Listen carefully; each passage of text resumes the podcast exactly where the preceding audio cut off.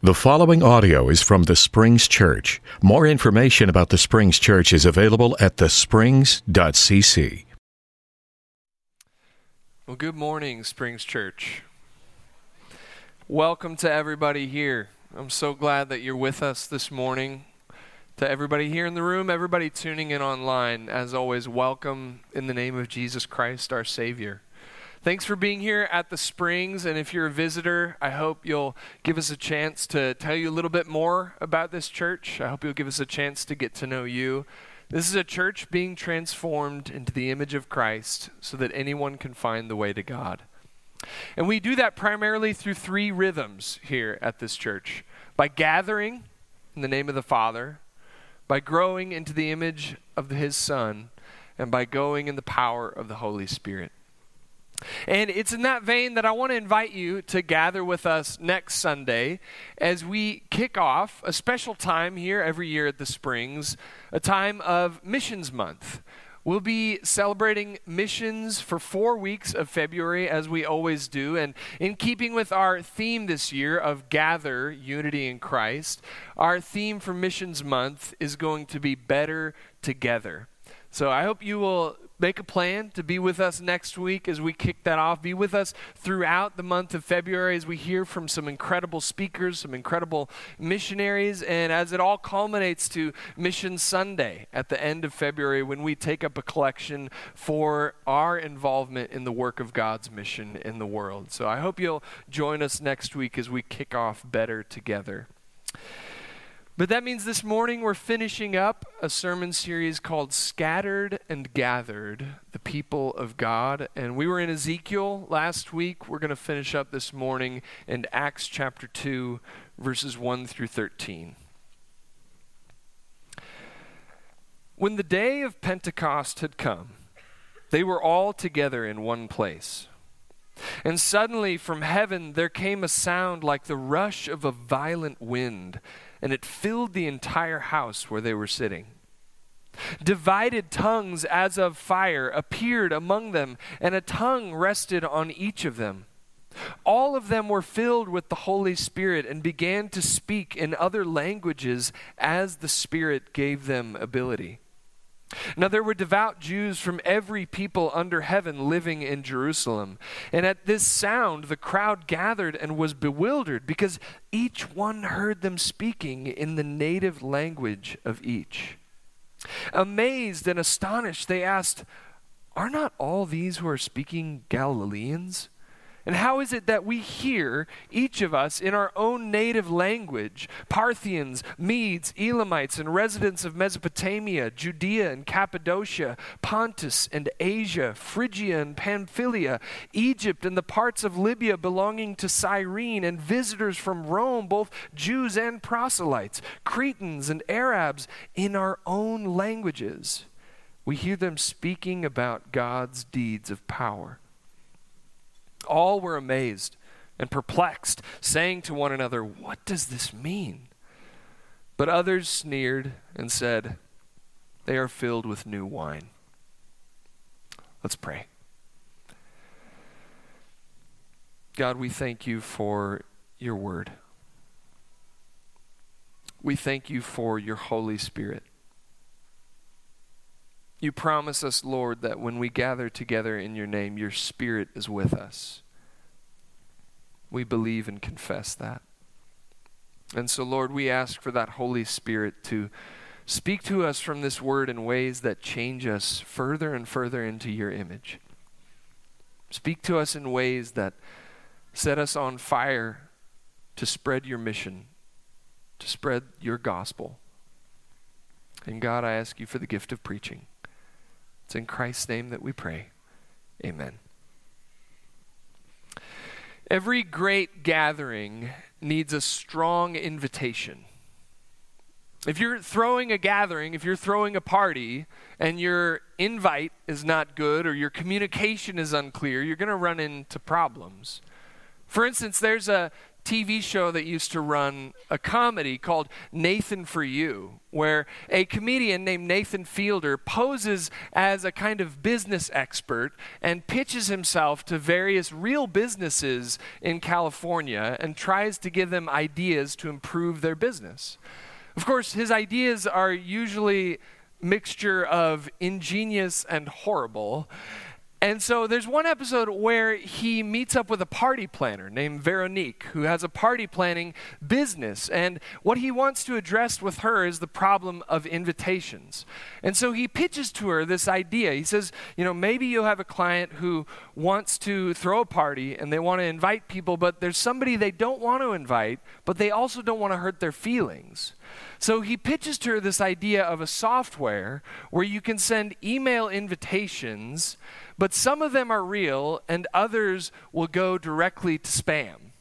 Right, so these spam emails will be sent from a foreign server via this software, and they'll be sent with hidden, invisible words like free cash and credit report and click here that will automatically send it to the spam folder so that if someone asks them, hey, why didn't you invite me?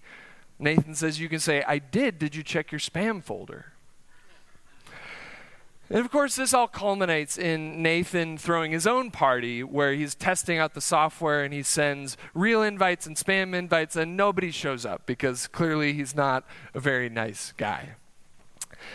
But it all goes to show that a good gathering must have a clear invitation, it must have a strong invite.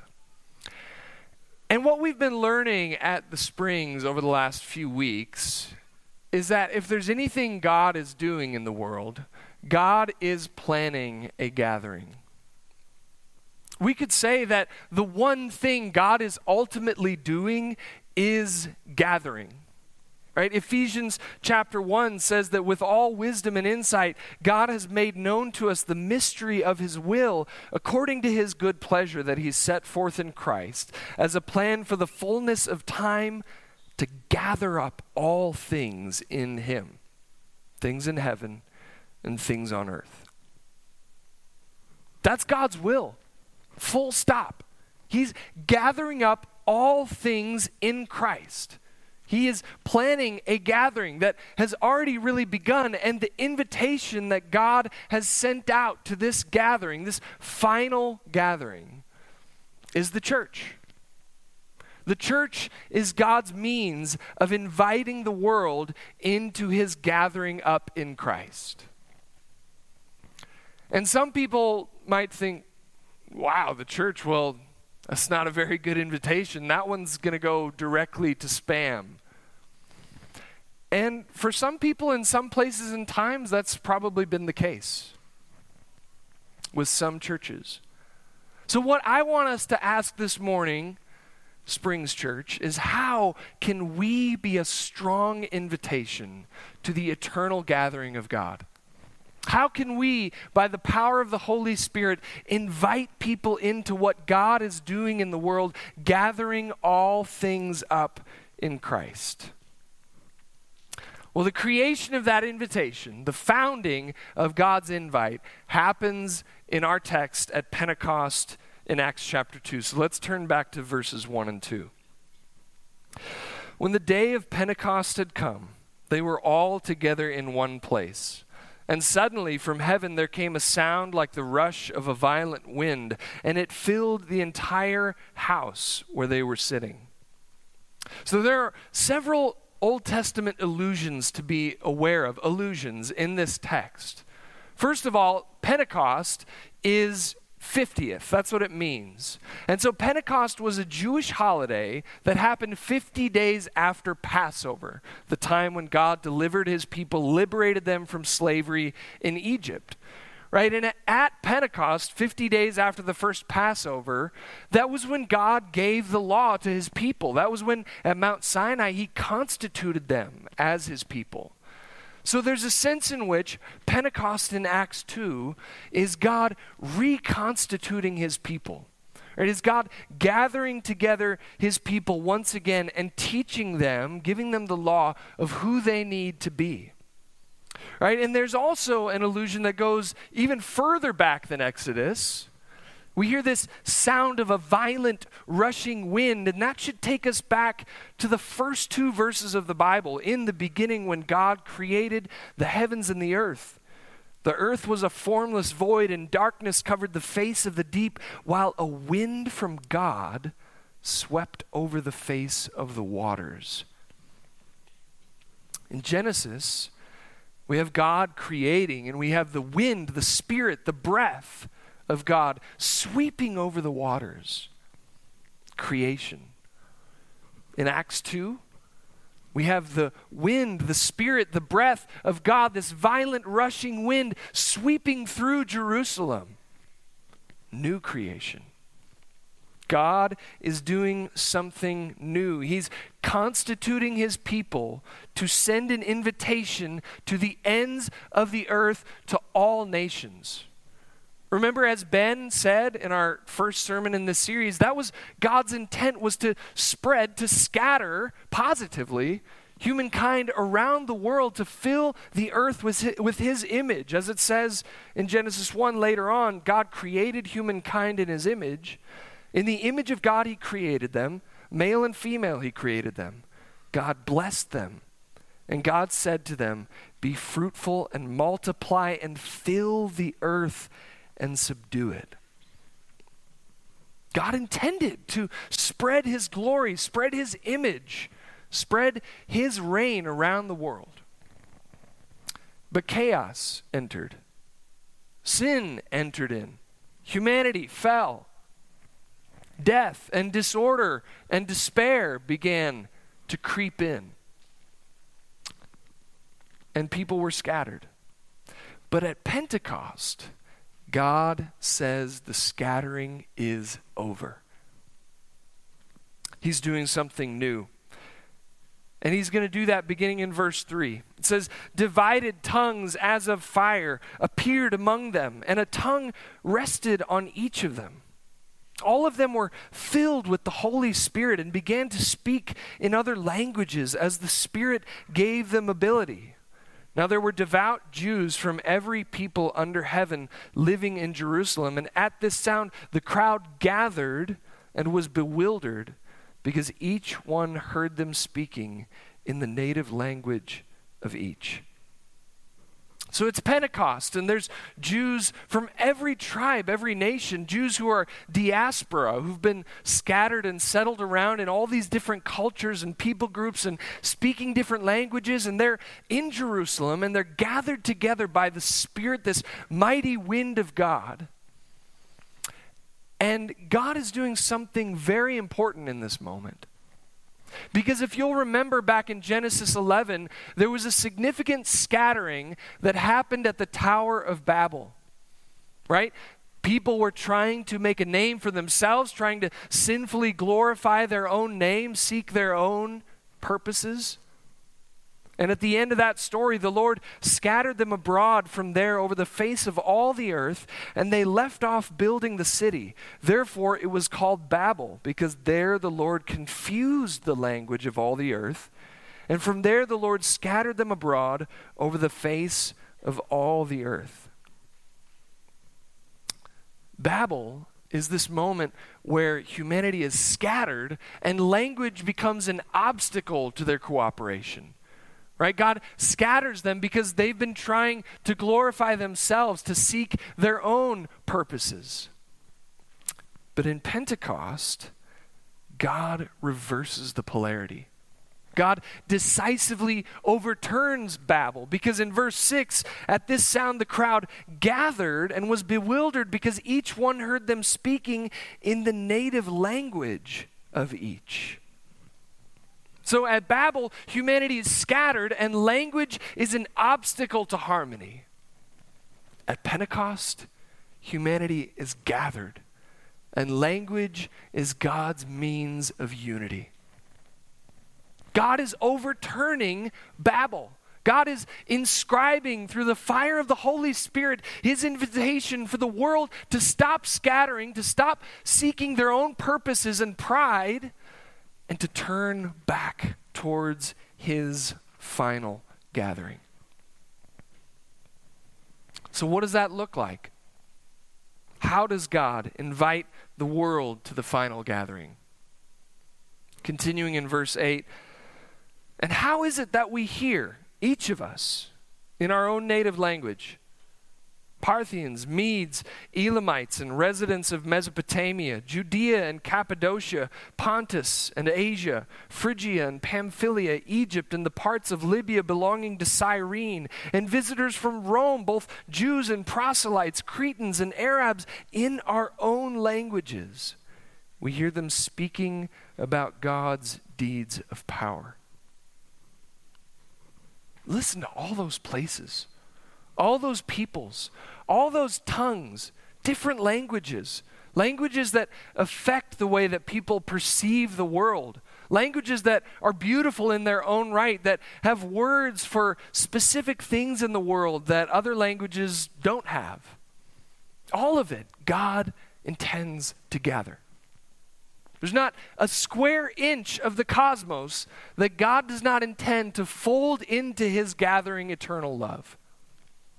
God loves that diversity of people, right? Because God is infinitely perfect. There's no one single collection of molecules that can adequately represent the perfections of God. He needs that diversity of creatures, diversity of the cosmos. As Ian McFarland says, since creatures are inherently finite, they can reflect the multitude of divine perfections only by way of multiplicity. So when God gathers us, he speaks in our own language. He speaks to our distinctness, to our individuality, to our various people groups. He doesn't paper over our differences. He celebrates our distinctness because we bespeak the multitudinous glory of God. But look once again at verse 8. And how is it that we hear, each of us, in our own native language? And in verse 11, in our own languages, we hear them speaking about God's deeds of power. Or I like the way the NIV translates it. We hear them declaring the wonders of God in our own tongues. So the word is translated, but the word remains the same. The content is always the wonders of God, God's mighty deeds of power. Church, have we been inviting people into God's gathering by proclaiming these deeds? Have we been opening our mouths and trusting the Spirit to speak by declaring the mighty deeds of God? Have we been declaring the deeds of salvation in our own lives? As Kendall said, have we been opening ourselves to that vulnerability not through our power, but through our weakness, and showing the world what God has done through His grace for us. That's how we invite the world. By speaking to the world in their distinctness, by opening our mouths, by opening our hands, by trusting the Spirit to speak in our words and deeds the love of Christ.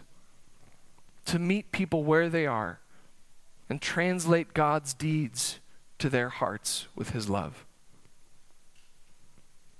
Our only recourse is to trust the Spirit to make us fluent speakers of Christ's love. Sandy Schwab told me a story recently. She and Larry, their granddaughter, is on the softball team of some of their friends in Edmond, their daughter.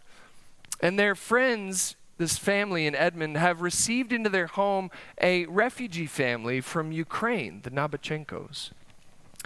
And the Nabachenkos, they're a family of four. The only one of them who speaks good English is the mother. And they walked out of Ukraine on foot when the war began. And now they're living here in Edmond. And so they were all at this softball game together last summer, and our very own Heidi Inyang was also there as well, a, friend of the Schwabs and a tender here at the Springs. And Heidi went to that game, and Sandy, after the game, got to introduce Heidi to Amelia Nabachenko. And Amelia is young and she's in school now in Edmond, but as you can imagine, it's incredibly challenging to walk out of your war torn country, come to Edmond, Oklahoma, and try to pick up life. And so the only person who really speaks Amelia's native language of Russian is her family. But Heidi is Nigerian and she also spent time going to university in Ukraine. She speaks like five languages, I'm told. She speaks Russian fluently. So Sandy said, Hey, Heidi, this is Amelia. I wanted to introduce you to her. And Heidi knelt down and said to Amelia, Hi, in Russian. And the Schwab said that her eyes were like fireworks. It was like Christmas morning. And they just began talking for 10 minutes. And Amelia talked about her struggles and being in school and being held back because she doesn't know English and she's worried that they don't think she's smart. And she's just has these fears and anxieties. And Heidi said, You are smart. You're going to be okay. She talked to her about what it's like to leave your homeland and live in a different country. She spoke to the very center of her being and she shared the love of Christ. She was able to share that because she spoke her heart language. She spoke not just her heart language, Russian, but she spoke to her in the language of love. She spoke to her in her distinctness, in her fears and anxieties and worries and sufferings. So, the best invitation, church, that we can bring is by speaking in the language of love. Love is the language that speaks to every human being on this planet. Love is the language that they can innately understand and hear. In other words, every act of love is an invitation to be gathered by the God who is love, is an invitation to the final gathering of the God who is love. Every time we open our hearts, open our mouths, open our hands to our neighbor, we are inviting them when we share in the love of Christ to be gathered by the God who is love. That's always a faithful translation of God's wonders. That's always a faithful translation of God's mighty deeds love. And it's the Holy Spirit who teaches us how to speak. But even when we speak fluently, even when we speak in a way that people can understand, it won't always be received well. We see this at the end of Pentecost. At the end of our passage in verse 12, all were amazed and perplexed, saying to one another, What does this mean?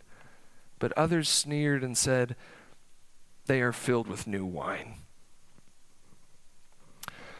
Last Sunday, we saw that Jesus on the cross is the moment of most extreme scattering. At the cross, Jesus faces exile and death and darkness, and his friends leave him, his companions scatter. But somehow, the cross becomes this fulcrum where God switches from the scattering and changes us to the gathering. Right? Because Jesus says of the cross in John 12 that I, when I'm lifted up from the earth, will draw all people to myself. Jesus on the cross is the center of gravity of God's gathering. Right? That's where God makes the change. That's where God begins, initiates the final gathering of all things in the cosmos. And Pentecost lights that on fire. Pentecost takes that fulcrum of Jesus on the cross and it uses the church to spread it outwards to the ends of the earth.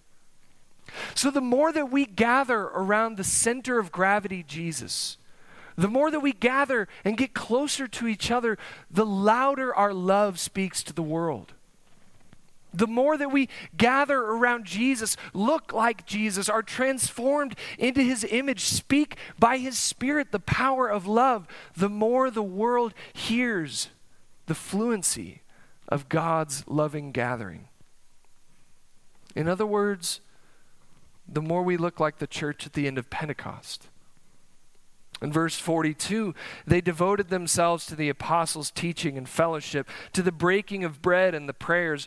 Awe came upon everyone because many wonders and signs were being done through the apostles. All who believed were together and had all things in common. They would sell their possessions and goods and distribute the proceeds to all as any had need. Day by day, as they spent much time together in the temple, they broke bread at home and ate their food with glad and generous hearts, praising God and having the goodwill of all the people. And day by day, the Lord added to their number those who were being saved. This is how we are a strong invitation to the world. This is how we invite the world to the final gathering of God. We are God's invitation when the Spirit makes us fluent in Christ's love.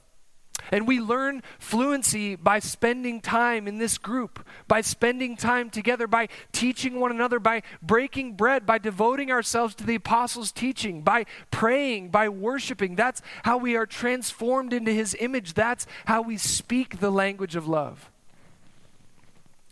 But then we turn outward and we speak that love to the nations. We speak the fluency of the Spirit's love by opening our mouths, opening our hands, opening our hearts to the world. So, church, how will we learn to speak God's love fluently? We must continue what we do week in and week out. But Pentecost can never just be an affirmation of the status quo. Pentecost has to light a new fire under us. Pentecost has to teach us how to open ourselves to see the Spirit's direction, to teach us to see new ways of love, to teach us to see new ways that we can reach out to our neighbors, new ways of meeting them where they are and showing them the mighty deeds of God's salvation. Pentecost has to open us up to speak the Spirit's love more fluently. And the way we do that is by trusting the fire of His Holy Spirit. Trusting that that Spirit is with us now, that it comes to us every day, that it comes to us yet again in Christ. As we come together and worship the God who invites the earth to be gathered by Him church, let us stand and trust that there is no square inch of the cosmos that God will not draw into his fire of everlasting love. Let us stand and praise the God of Pentecost.